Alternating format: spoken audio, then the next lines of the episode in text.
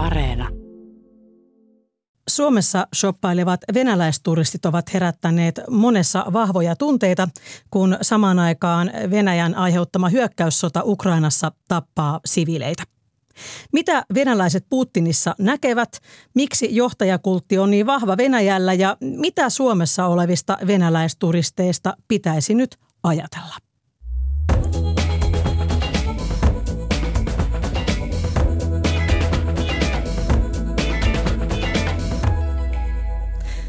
Nämä asiat me selvitämme tai ainakin yritämme tänään Kulttuuri Ykkösessä. Minä olen Pauliina Grym ja oikein lämpimästi tervetuloa mukaan lähetykseen Kulttuurasäätiön projektikoordinaattori Polina Kopilova. Hyvää päivää. Helsingin yliopiston koulutuspäällikkö Kaarina Aitamurto. Hyvää päivää. Ja etäyhteydellä ulkopoliittisen instituutin vanhempi tutkija Jussi Lassila. Hyvää päivää. Aloitetaan kahdella tuoreella Venäjään liittyvällä uutisella. Helsingin Sanomat kirjoitti eilen, että kovia tappioita Ukrainassa kokenut Venäjä värvää nyt vankeja sotilaiksi. Ja erityisesti tappajia kertovat useat venäläiset oppositiolähteet ja vankien asiaa ajavat järjestöt. Ja värväystä ilmeisesti hoitaa palkkasotilasyhtiö Wagner eikä Venäjän asevoimat, joka ei voi virallisesti käyttää vankeja sotilaina.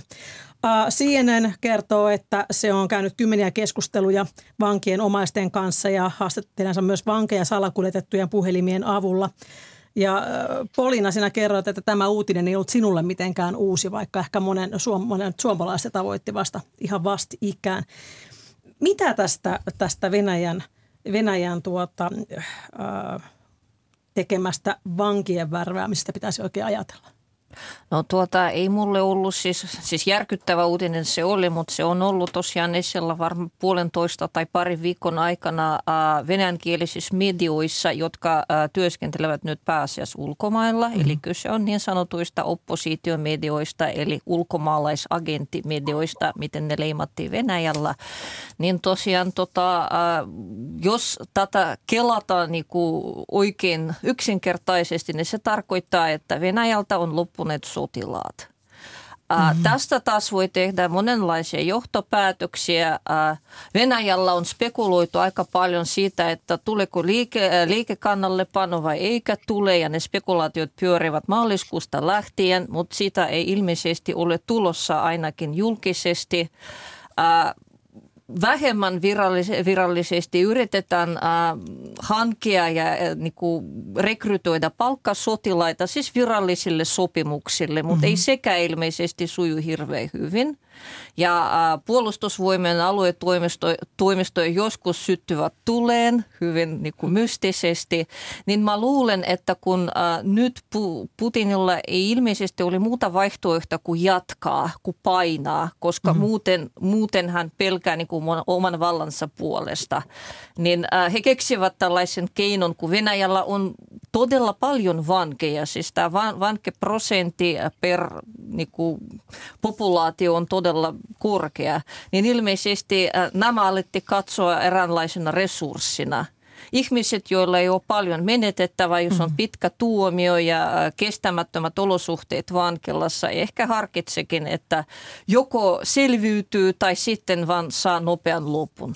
Ja tämä lupaus oli se, että jos kuusi kuukautta palvelee, niin sen jälkeen saa vapautuksen ja ehkä vielä jonkun rahapalkkio, mutta kuusi kuukautta on sodassa pitkä aika, etenkin jos on lyhyt koulutus ja Kyllä, ja, tuota... ja sitten mä luulen, että vankin, vankin logiikka menee vähän eri tavoin. Se menee siten, että okei, tulisi jotain vaihtelua. Hmm.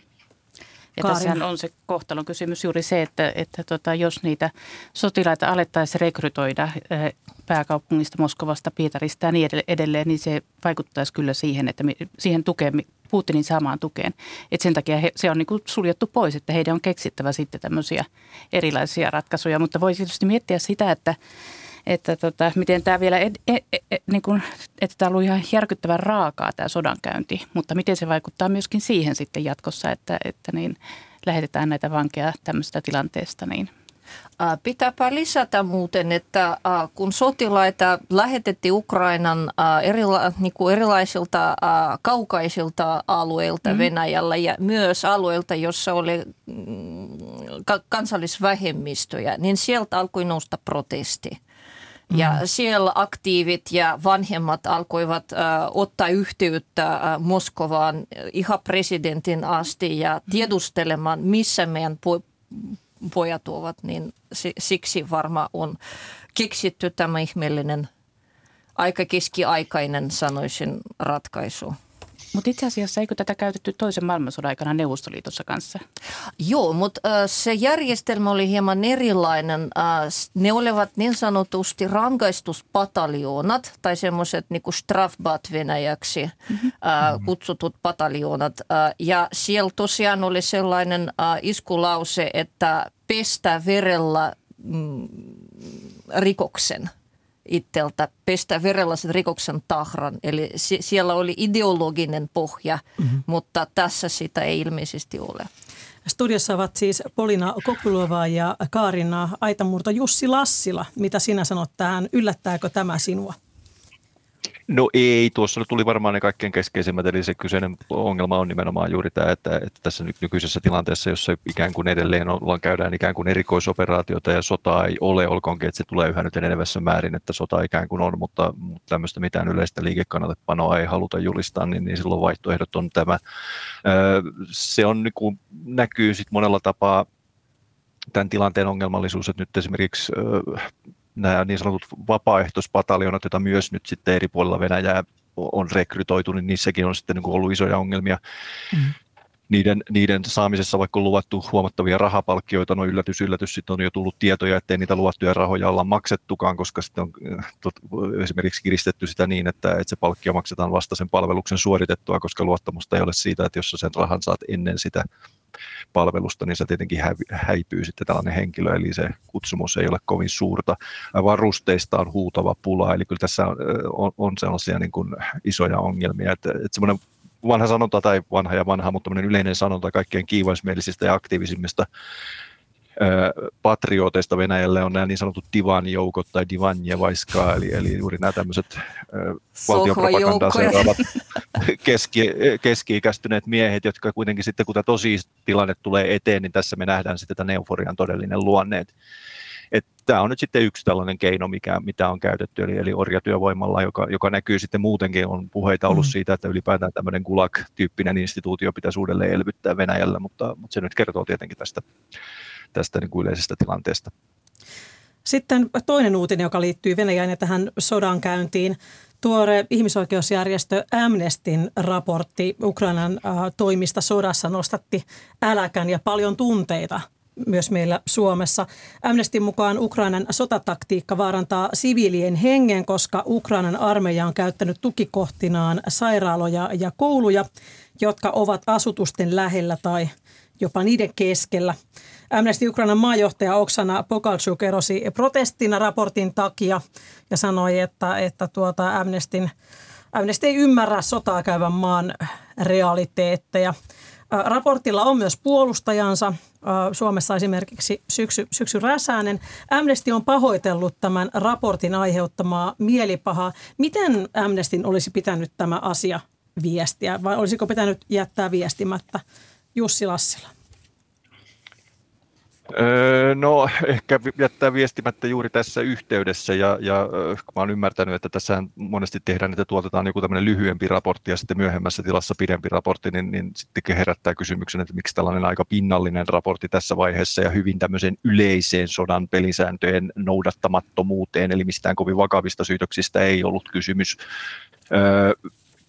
ja tässä tapauksessa mielestäni hämmästyttävää myös se, että miksi, äh, no, tämä liittyy varmaan ehkä johonkin tämmöiseen yleiseen niin kuin tasapuolisuuden ajatuksen, että molempien osapuolien rikkeitä tarkastellaan, ja se on mm. tietenkin ihmisoikeusjärjestön tehtävä, mutta, mutta jos me nyt ajatellaan sodankäyntiä ja sotatoimia asutuskeskusten läheisyydessä, niin, niin tähän on kyllä yhtäläisesti ja hyvin raskaasti myös syyllistynyt ja syyllistyy Venäjä. Eli, eli tässäkin mielessä niin kun, ottamatta nyt kantaa mihinkään tämän, tämän ihmisoikeustyön ja Amnestin niin agendan välttämättömyyteen ja tärkeyteen, niin, niin kyllä tämä niin kuin herättää kysymyksen niin kuin viestinnällisestä osaamisesta tai tässä tapauksessa osaamattomuudesta. Eli, eli monella tapaa niin kuin mun mielestä hyvinkin onneton ja, ja, ja suorastaan niin kuin katastrofaalinen niin kuin järjestön itsensäkin kannalla, kannalta. Kaari Naitamurto Helsingin yliopistosta, sinä luit tämän viisisivuisen raportin joo, myös. Joo, ja tosiaan niin kuin tuossa sanoin ennen tätä lähetystä, niin, niin en, en ole tämän alan asiantuntija, että esimerkiksi sodankäynnistä en osaa sanoa. Ja on hyvin pitkälti samaa mieltä Jussin kanssa, että tota, huonosti muotoiltu, ennen kaikkea huonosti kehystetty. Voi kysyä, oliko tämä hetki just niin kuin paras mahdollinen. Että niin, täytyy, täytyy myöntää, että oli hyvin pettynyt tästä, tästä julkaisusta, mutta haluan kuitenkin nostaa vielä esiin pari pointtia. Juuri toi, mitä Jussi kuitenkin sanoi, että, että se on ihmisoikeusjärjestöjen tehtävä kritis, tuoda esiin kritiikkiä, mm. oli, oli sitten taho mm. mikä tahansa. Ja, ja sitten toinen, mikä tässä on niin kuin, hyvin surullista kanssa on se, että jos tämä lopputulema on se, että Amnesty International, joka on kuitenkin niin kuin johtavia ihmisoikeusjärjestöjä, mm. menettää kannatusta tai legitimiteettiä, niin sehän on tavallaan ju, juuri siihen suuntaan sitä kehitystä, mihin Venäjä haluaa, koska kun ajattelee, miten tärkeää työtä sen tapaiset järjestöt tekee nimenomaan muun muassa Venäjällä. Mitä ajattelet Polina Kopulova, miten Venäjä tätä raporttia tervehtii? No tota, äh, mun pitää myöntää, että mä en hirveän tarkasti Venäjän reaktiota seurannut, vaan yleisesti olen huomannut ja kuullut, että totta kai se otettiin osaksi tätä narratiivia, joka niinku puolustaa Venäjän äh, tavoitteita tässä sodassa. Ja tuota, en voi ehkä muuta sanoa, että äh, meidän t- tällaisissa vaikeissa tilanteissa, kun nyt viestintä on äh, avainroolissa siinä mielessä, että toki pitää näitä käänteitä hyvin tarkasti miettiä ja kelata valitettavasti myös sitä, että miten kukin taho voi äh, hyötyä mm-hmm. jostain materiaalista, olisi se raportti tai artikkeli tai vaikka mitä ja minkälaisia käänteitä niin kuin voi muodostua julkisessa, julkisessa kentässä sen jälkeen, kun se julkaistaan. Thank you.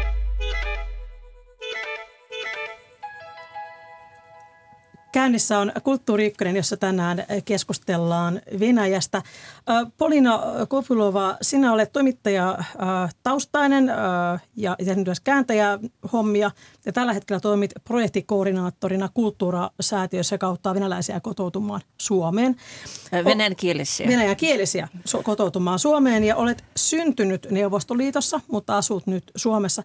Olet juuri palannut Venäjältä ja haluan kysyä siitä ensimmäiseksi.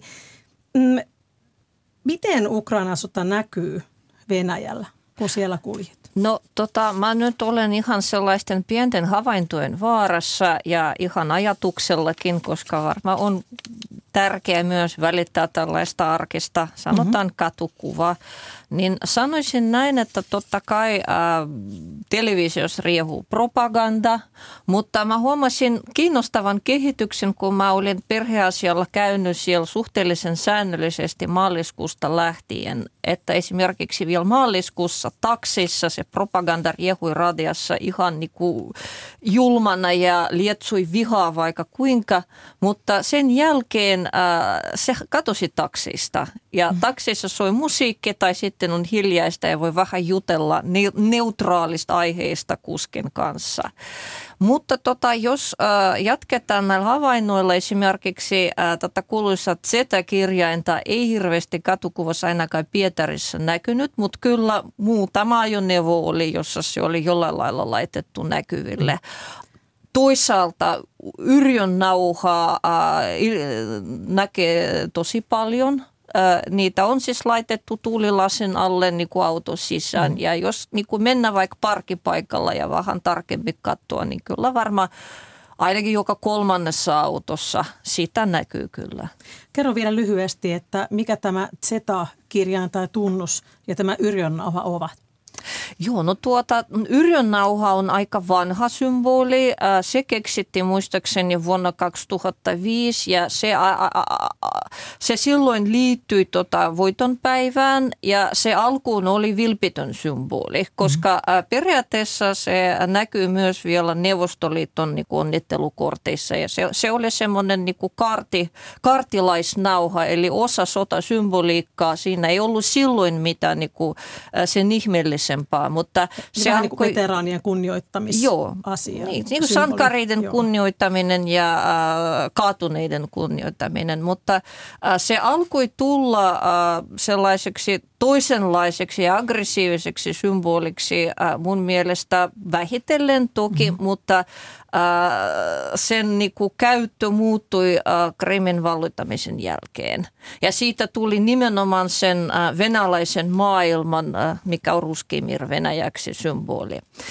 Mikä tulee siihen kuuluisan Zetaan, joka mm. rinnastetaan hakaristiin, niin tota, sen alkuperä on hieman hämärä peitossa, mutta se tunnetuin versio on, että al- alkuun se oli vain semmoinen merkki sota ajoneuvoissa, joka kertoo, että mistä, ää, mistä tota, alueesta ne on tulossa, niin kuin Venäjän alueesta. Eli niitä merkkejä oli monta. Siellä oli V, siellä oli O ja joitakin muita. Mutta on hyvä kysymys, kuka on sitten nostanut sen Zetan sellaiseksi niin kuin koko sen sodan symboliksi ää, Venäjän puolella. Ää, oli miten oli, sitä kehittyi sellainen ja sitten Yrjön Nauha ja Zeta yhdistettiin siten, että sieltä piirretään tai niinku laitetaan, että se on Yrjön nauha, joka on niinku laitettu Z-muotoon. Hmm. Ja siitä on tulossa jo tämmöinen ihan virallinen niinku meemi, niinku kuvameemi, joka hmm. käytetään, käytetään niinku virallisissa medioissa ja muuten. Pystytkö puhumaan Polina Venäjällä, Pietarissa ilmeisesti olit viimeksi nyt, niin, niin siitä, että mitä ne esimerkiksi pakotteet – tarkoittavat tavallisille venäläisille ja miten he suhtautuvat niihin pakotteisiin? No tota, äh, mä luulisin, että siis en hirveästi kenenkään, kenen kanssa keskustelua asiasta, mutta omien havaintojeni mukaan tämä alkaa näkyä kaupoissa esimerkiksi siten, että äh, kaikenlaisia pieniä, vaikka sanotaan lampuja, mm-hmm. niin kuin polttimoita, että niiden äh, valikoimat supistuvat – ja esimerkiksi jos kysyy jostain, tai vaikka sanotaan tota, koirille tarkoitettua ruokia, niin se oli nostettuna kanssa, että ne tutut hyvät ruoat katoavat ja tilalle ei ole vielä mitään tulossa, koska Venäjällä se oma niin kuin eläin lemmikkiruokatuotanto ei ollut niin kehittynyt. Joo. Eli nämä on tämmöisiä pieniä asioita ja tavallinen kansalainen voi ehkä vielä vähän ilkuilla, että Hää, mä en näe minkälaisia pakotteita, kaupat ovat täynnä ja elämämme eteenpäin. Menen, menen tota lomalle Krimille ja siinä sipuli. Muuten Krimillä oli kiinnostava tapahtuma nyt lähipäivinä. Siellä oli isot räjähdykset ja ja kuka ei tunnista, että kuka on syypää, mutta kuulemma taas joku polttanut niin, lentokone Venäjä... vieressä. Joo. Mutta, mutta joo, eli siis sitä ei tavallaan näy, mutta jos niinku alat oikeasti niinku esimerkiksi hankea joitakin vaikka varaosia tai jotain, niin siinä törmät jo siihen, että aha, että mm. jotain ei ole. Tai varatot, varastot ovat tyhjentymässä. Näin siis Polina Kopylova ja studiossa kanssani on myös Helsingin yliopistolta koulutuspäällikkö Kaarina Aitamurto ja sitten etänä osallistuu ulkopoliittisen instituutin vanhempi tutkija Jussi Lassila. Mm, me olemme nyt keskustelleet pitkin kesää tässä enemmän ja vähemmän asiallisesti sekä keskenämme että sosiaalisessa mediassa siitä, että miten pitäisi suhtautua venäläisturisteihin, jotka pääsevät rajan yli Suomeen ostoksille. Mitä me, mitä me tiedämme siitä, että, että kannattavatko vaikkapa nämä Suomessa olevat tätä, tätä Ukrainan sotaa? Tämä on ollut yksi semmoinen, että päästetään tänne Suomeen ne, jotka kanna, eivät kannata ja sitten ne tuhmat, jotka kannattaa, niin he eivät saa tulla. Jussi Lassilla, onko tähän mitään, mitään semmoista realistista niin ratkaisua tai järkevää vaihtoehtoa? Ja onko se edes, onko se edes järkevää? No en, en tiedä, kyllä mä, kyllä mä suhtaudun aika, aika skeptisesti siihen, että, että me se jotenkin pystyttäisiin mittavassa määrin kartoittamaan johtuen just yksinkertaisesti jo, jo, jo siitä haasteesta, että se on Venäjällä itsessään jo esimerkiksi mielipidekyselyjen valossa aika vaikea, mm. vaikea saada, koska kyselyt tullut käytännössä jo aika, aika vaikeiksi. Me pystytään näkemään se, että, että se mitä virallisesti ilmoitetaan kannat, sodan niin kannattajien lukumääräksi ynnä muuta, niin, niin se, on, se on voimakkaasti vääristynyt. Ja siinä näkyy tällaista niin, kuin niin sanotusta autoritääristä vinoutumaa, josta puhutaan niin kuin nimenomaan tämmöisissä demokraattisissa yhteiskunnissa, jossa, jossa on sitten tämmöistä niin sanottua niin kuin myötäelämisen myötäelämisen mukaan ilmoittamista, joka nyt on niin kuin kaikkialla läsnä, mutta erityisesti autoritaarisissa yhteiskunnissa. Eli ihmiset vastaa sitä, mitä he odottaa, että muutkin kansalaiset vastaavat. Ja, ja tässä tapauksessa on myös niin kuin oman turvallisuuden kannalta niin on, on tärkeää sanoa, että tukee sitä, koska, koska näkyvästä protestoinnista niin, niin tulee seuraamuksia, niin kuin me tiedetään. Ja, ja tältä, tämän puolelta niin on aika vaikea sitä niin kuin ikään kuin tehdä. Ja, ja tässä mielessä esimerkiksi tämä ajatus, mitä, mitä on esitetty, että, että näiden pitäisi ikään kuin viisumihakemuksen yhteydessä sitten niin kuin kirjoittaa joku julkinen tuomio siitä, niin, niin sitäkään mä en oikein usko. Mä luulen, että hyvin moni venäläinen on valmis kirjoittamaan, jos, jos pitää pistää rinnalleen vaikka Lappeenrannasta hankittava juusto tai se, että kannattaako Putinia, on valmis tuomitsemaan Putinia, mutta sen jälkeen kun se juustokin paljon on mukana, niin sitten voi taas kannattaa Putinia. Eli tämä kertoo tämmöistä hyvin, niin kuin voi sanoa, kyynisestä ja just siitä syvästä välinpitämättömästä suhtautumisesta niin, kuin niin Putiniin tai tähän erikoisoperaatioon. Ja aika, aika selvää on, että se suuri enemmistö Venäjällä on on nimenomaan tätä mieltä. Ja tästä tulee sitten niitä niin isoja kysymyksiä siitä, että onko juuri nimenomaan tämä tämmöinen niin syvä välinpitämättömyys, joka on tietyllä tavalla siis pitkässä juoksussa yksi selittävä tekijä siitä, että Venäjälle on iskostunut tämmöinen syvä autoritäärinen järjestelmä, niin tämmöinen välillinen vastuu on olemassa. Mutta mä on, on vahvasti kyllä epäileväinen sen suhteen, että jos me nyt sitten vaikka turismiviisumit lakkautetaan, niin, niin, niin kääntäisikö se tilannetta Venäjällä mihinkään suuntaan, koska, koska sitten on argumentteja, että, että itse asiassa voi olla enemmänkin omaan polveen ampumista. Että et kyllä mä niin kuin käyttäisin niin kuin muita keinoja, hmm. muita keinoja tämän, tämän tilanteen ikään kuin sitten osoittamiseksi, että kyllä mä niin kuin sen, sen jaan, että, että tämmöinen niin kuin voimakkaampi signalointi tästä, tästä niin kuin tuomittavuudesta, niin se voisi olla paikallaan. Kaarina Aitamurto. Joo, tämä on kyllä kysymys, joka todella herättää jotenkin tunteita ja siihen liittyy niin isoja kysymyksiä, että niin kuin Jussi sanoi, että, että miten se niin kuin vaikuttaa Venäjän sisällä, koska toisaalta venä, venäläiset turistit näkee ehkä täällä sitten niin kuin tois, toisen puolen maailmasta, ja tota, mutta sitten taas toisaalta se tuntuu moraalisesti niin, niin, niin kuin kestämättömältä, että me nähdään täällä venäläisiä turisteja, jotka iloitsee ja pitää hauskaa ja, ja tota, niin kuin ollut törkeitä tapauksia. Mutta mut sitten tämä taas jatkan tätä Jussin yhtä ajatusta, että niin tämä syyllisyys, ja, ja tästä on ollut nyt, nyt kanssa keskustelua, ylipäätänsä siis koko se ajatus kollektiivisesta syyllisyydestä. Ja, ja siinä on niin kuin näkö, tai niin kuin argumentteja puolesta ja vastaan. Ja, ja tavallaan vähän samantapainen tilanne tai ilmiö kuin esimerkiksi toisen maailmansodan saksalaisista, että missä se menee se raja, että, että jos on niin kuin elänyt normaalia elämää, niin onko silloin niin kuin sen syyllisyyden mm-hmm. piirissä ja mitä pitää olla tehnyt, missä menee se pakottamiseen ja muun, muun raja. Ja sitten ylipäätänsä se niin kuin tavallaan filosofinen kysymys, että voidaanko me ihmisryhmää tällä tavalla niin kuin, niin kuin kollektiivisesti syyttää. Tota, mä tein lisäyksen vähän eri tulokulmasta äh, siihen, just tämä syyllisyys, kollektiivinen syyllisyys tai kollektiivinen vastuu tai sitten kollektiivinen tietoisuus siitä, niin kuin, että mitä on tapahtumassa. Niin äh, jos me syvennetään venäläiseen mentaliteettiin, niin voi huomata, että venäläinen ihminen äh, pelkää äh, sitä, että hän voi joutua johonkin syylliseksi. Ja se on sellainen hyvin vo- voimakas ja intuitiivinen pelko, joka esimerkiksi arkielämässä voi näkyä siten, että vaikka ihminen on tehnyt jonkun pienen jutun, vaikka on myöhästynyt vähän, äh, se voi keksiä tuhat ja yksi syy, miksi hän on myöhästynyt, sen sijaan, että vaan, että oi anteeksi, mä oon, mä oon, mä oon myöhässä ja kaikki unohtavat sen saman tien.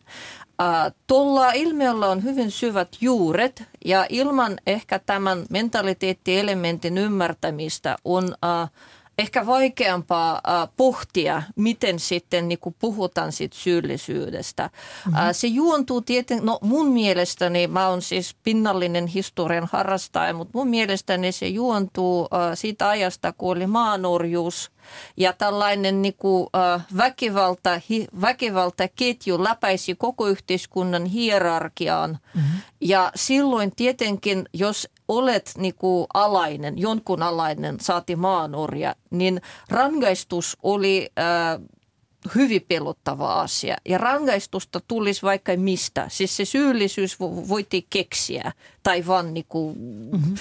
jotenkin niinku liimata päälle. Niin siksi tota, ä, se selviytymisstrategia, joka siis juontuu tosiaan vuosisatojen takaa, oli se, että yritetään siirtää tämä syyllisyys mahdollisimman kaukana itsestä, vaikka sysämällä sen toiselle tai keksimällä joitakin ihmeellisiä selityksiä tai muuten vaan.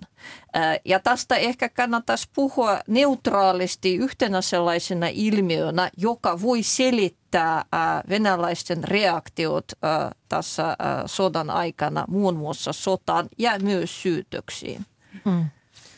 Eli yksilön Joo, vastuu, voisin... anteeksi, joo, ole hyvä, ole hyvä Jussi Lassila. Joo, joo, siis joo, kyllä mä oon tota mieltä, mä itse vierastan nyt vähän sitä niin kuin mentaliteettia, mä, mä oon siinä mielessä, niin kuin, että mikä on niin kuin joku venäläinen, koska Venäjällä on niin valtavan paljon erilaisia, tässä on niin kuin just aika iso ero on jo niin kuin nuoremmilla koulutetuimmilla ja sitten niin kuin vanhemmilla ja, ja neuvostosukupolvilla ja vähemmän koulutetuilla ja, ja tällaista, mutta, mutta siis mä, mä yksinkertaistaisin sen kyllä, että tämä on niin kuin ehkä autoritaaristen yhteiskuntien piirre ja se kumpuaa.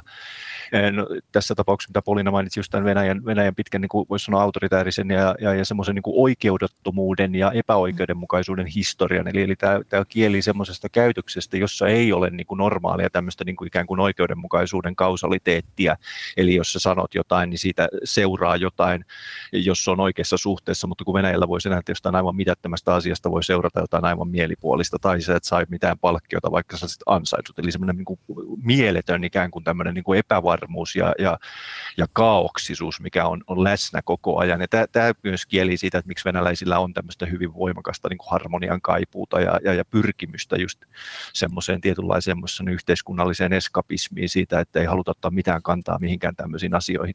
Ja se näyttäytyy meidän näkökulmasta just sellaisena niin kuin aika jos, joskus jopa semmoisena niin vastenmielisenä niin kuin ymmärtämättömyytenä ja naiviutena niin kuin tämmöisiin kysymyksiin, mutta se pitäisi tietenkin nähdä juuri tässä valossa, että, että sillä on omat pitkät historialliset syynsä, mutta menemättä niin enemmän siitä, niin ehkä se, kuitenkin se pohdinta pitäisi olla niin kuin tästä, että, että sen sijaan, että me nyt ollaan niin kuin tämmöisissä moraalisissa, jotka on ymmärrettäviä ja, ja sinänsä mielenkiintoisia, niin meidän tietenkin pitäisi pohtia sitä, että miten me pystyisimme, jos meidän tavoite on A, auttaa Ukrainaa tai seisoa Ukrainan rinnalla, mutta sitten isossa kuvassa myös se, että lyödä ikään kuin kiilaa Venäjän yhteiskunnan ja, ja tuota, hallinnon välille, koska, koska se on nyt ihan, ihan eksplisiittinen, mitä me voimme myöntää, että et, et, et Venäjä, Venäjä voisi päästä johonkin sellaiseen tilanteeseen, missä se ei olisi enää tämmöisen niin kuin autoritäärisen hallinnon armoilla, niin, niin silloin pitäisi miettiä tämmöisissä toimenpiteissä, että onko ne niin kuin, auttaako ne vai, vai onko ne niin kuin sitten itse asiassa sitä ongelmaa syventäviä.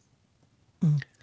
Näin siis Jussi Lassila. Haluatteko jatkaa tästä? Tota, mä voisin sille yleisemmin jatkaa, kun tosiaan mun äh, työni kohde on äh, kotoutumiseen ja sen edistämiseen liittyvät kysymykset ja miten ne tähän liittyvät sinänsä paljon suoremmin kuin voi ajatella. Mm-hmm. Niin äh, Venäjän matka äh, perestroikan jälkeistä matkaa 90-luvun kautta nykytilanteen voi tavallaan puoliliikisesti vertailla siihen, miten voi epäonnistua kotoutumisprosessi.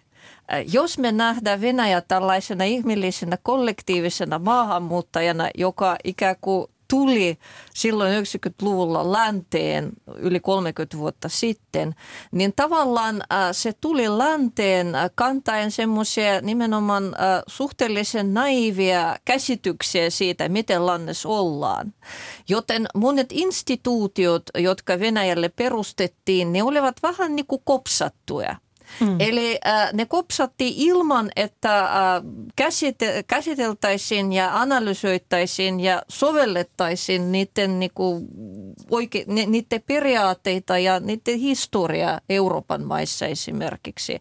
Ja sen takia esimerkiksi sananvapaudesta tulee sellainen luonhiiton vapaus – joka ei tietenkään miellyttänyt su- suurta osaa niin kuin yleisöä, kun mm-hmm. yhtäkkiä kaikki lehdet alkoivat kirjoittaa jotain inhottavaa rikoksista ja näin poispäin.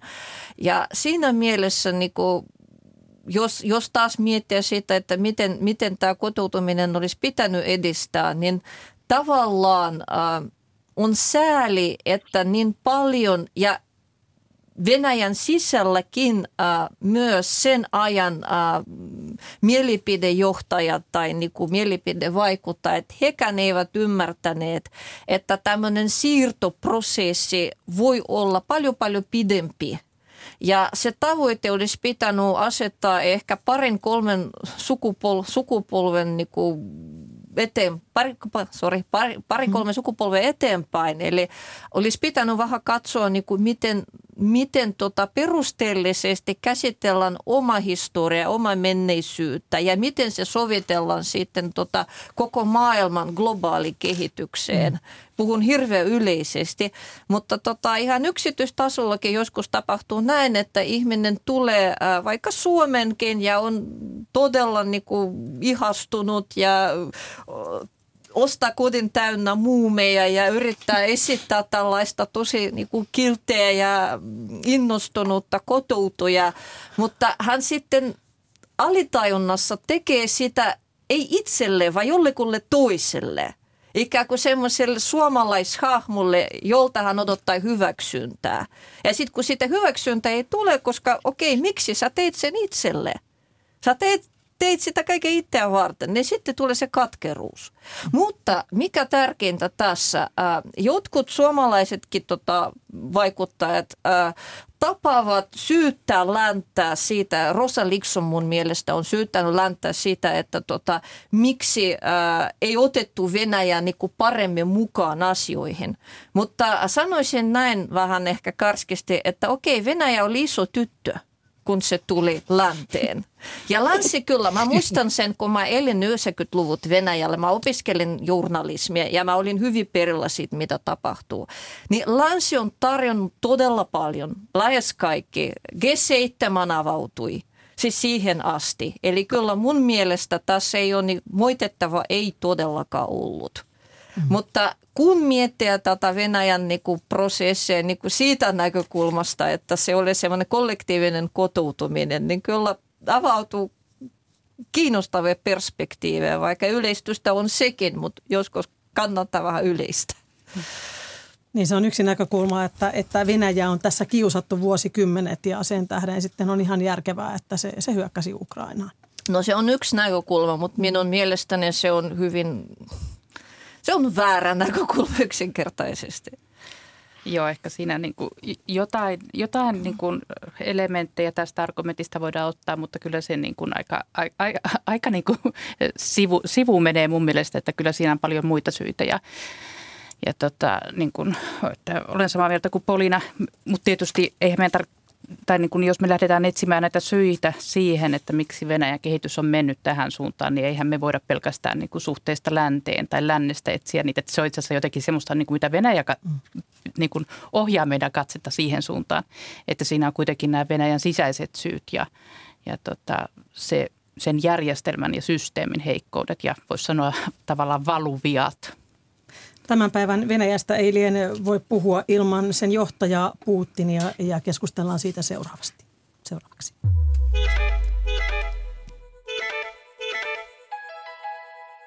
Käynnissä on Kulttuuri Ykkönen. Minun nimeni on Pauliina Grym. Tässä lähetyksessä ovat keskustelemassa ulkopoliittisen instituutin vanhempi tutkija Jussi Lassila ja Helsingin yliopiston koulutuspäällikkö Kaarina Aitamurto ja Kulttuurasäätiön projektikoordinaattori Polina Kopylova. Mennään Putiniin ihan, ihan hetken verran.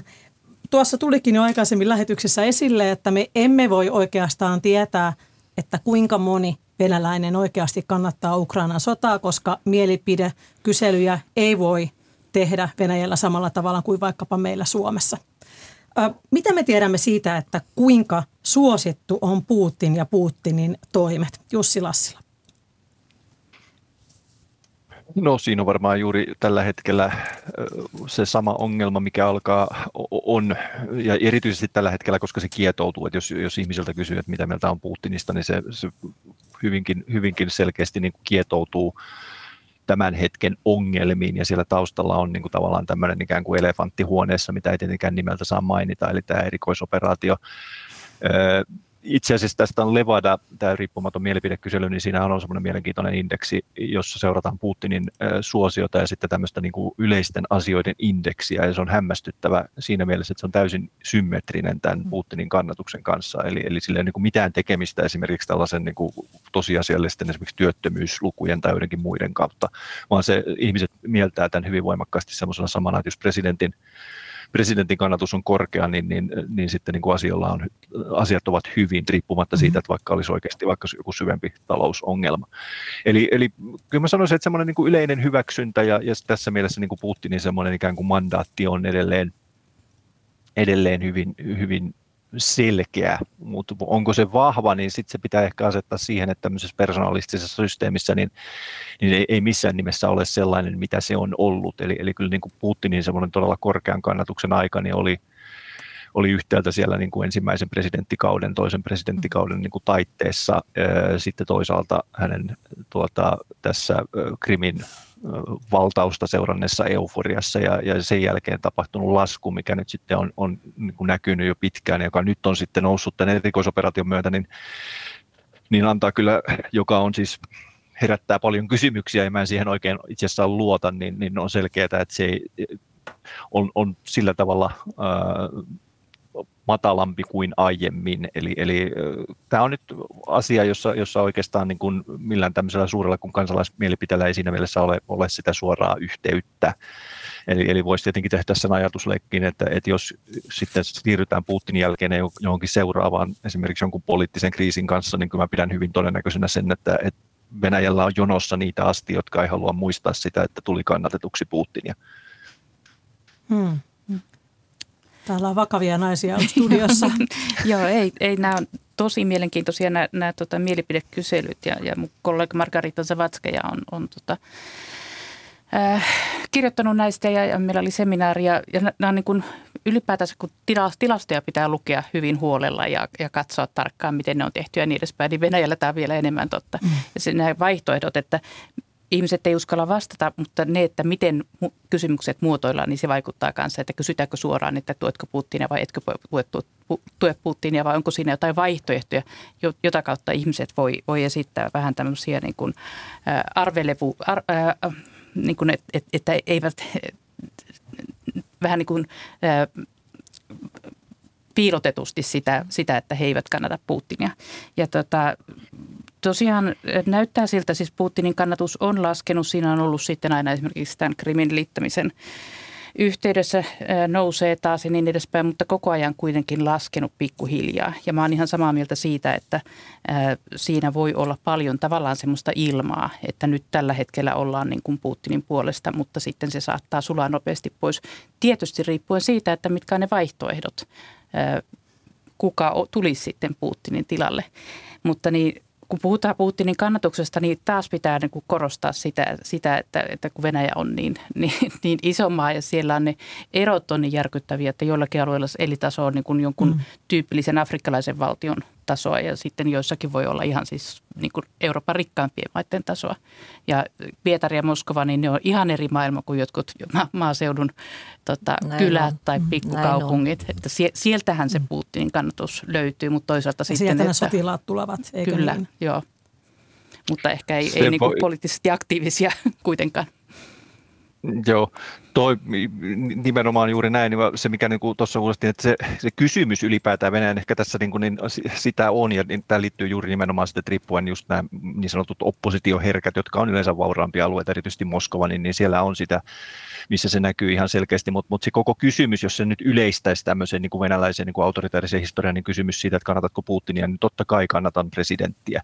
Eli se on ikään kuin tämmöinen asia, joka on ihmisen tahdosta riippumaton, ja, ja tämmöinen niin kuin kiteytys oli joku aikoinaan vuosia sitten joltain jossain fokusryhmähaastattelussa tulleen eläkeläisen tuota, toteamus oli, että Jeltsinin aikana kannatin Jeltsinia ja Putinin aikana kannatan Putinia, joka on niin kuin hyvin kuvaava tästä, että, että se on jotain, mikä tapahtuu meistä ikään kuin riippumatta. Ja tämä, tässä näkyy esimerkiksi se kaksi eroa, että kun nämä kysymykset mittaa niin kuin hyväksyntää, adabrenie, joka on se, joka, joka yleensä meillä käännetään, niin, niin se on eri asia kuin luottamus, koska sitten esimerkiksi luottamuksessa useasti näytetään näitä erilaisia vaihtoehtoja, ja siinä on, niin kuin, saattaa olla 30 prosentin ero, eli, eli luottamus Putinin on itse asiassa hyvin matala, joka kuvastaa ylipäätään venäläisten niin kuin suhtautumista mihinkään esivaltaan.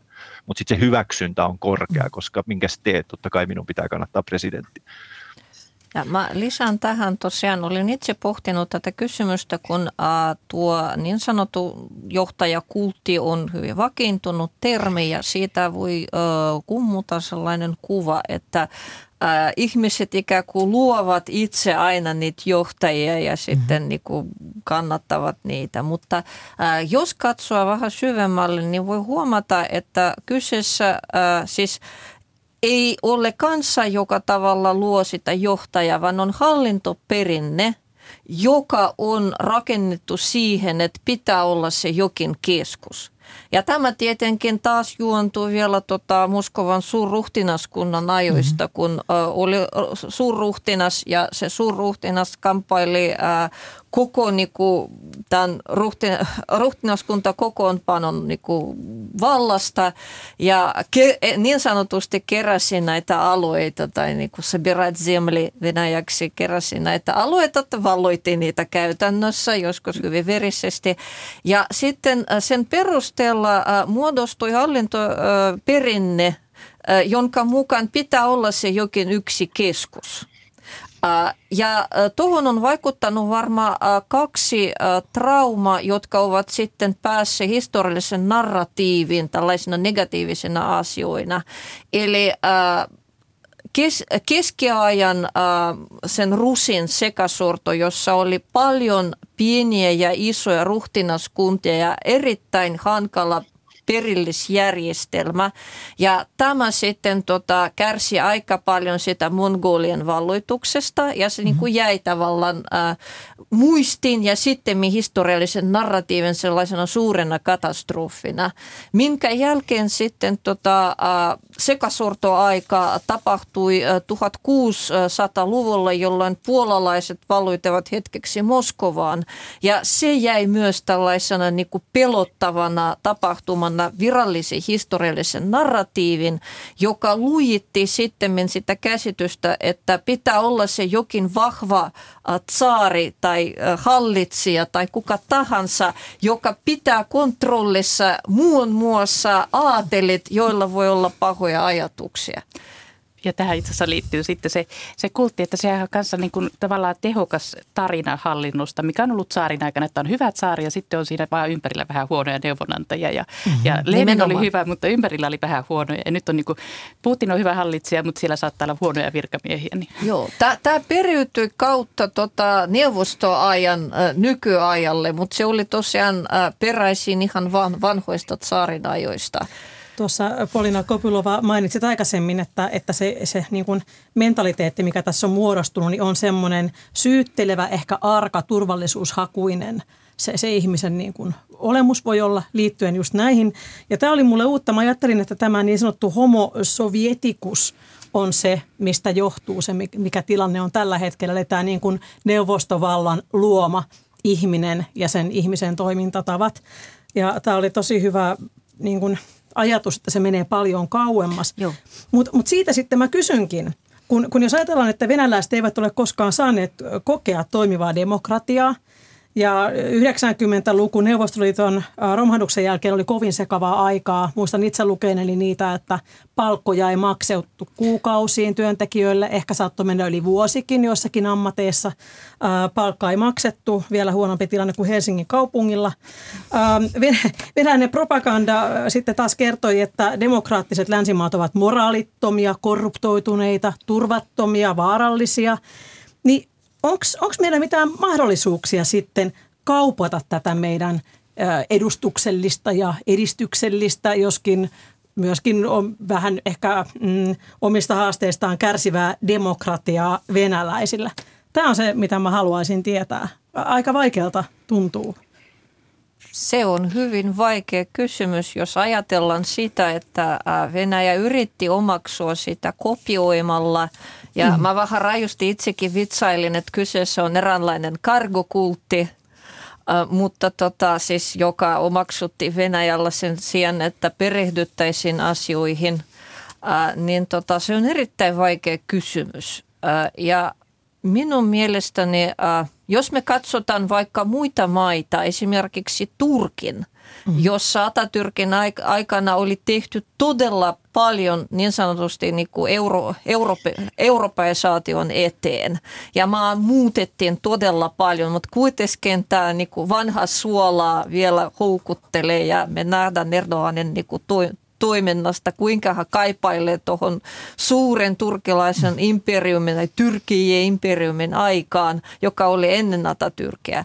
Ja jos me katsotaan esimerkiksi Iranin esimerkkejä, jossa oli tehty aiemmin vähän sama pikkasen niin kuin väkisin äh, tuputettu äh, länsimaistaminen kuin Venäjällä. Ja sitten se meni takaisin siihen niin kuin, äh, äh, us, uskonnollisen tilaan. Ja siitä tuli niin, niin kuin uskonnollinen valtio, islami, islami, islamilainen valtio, shialainen valtio.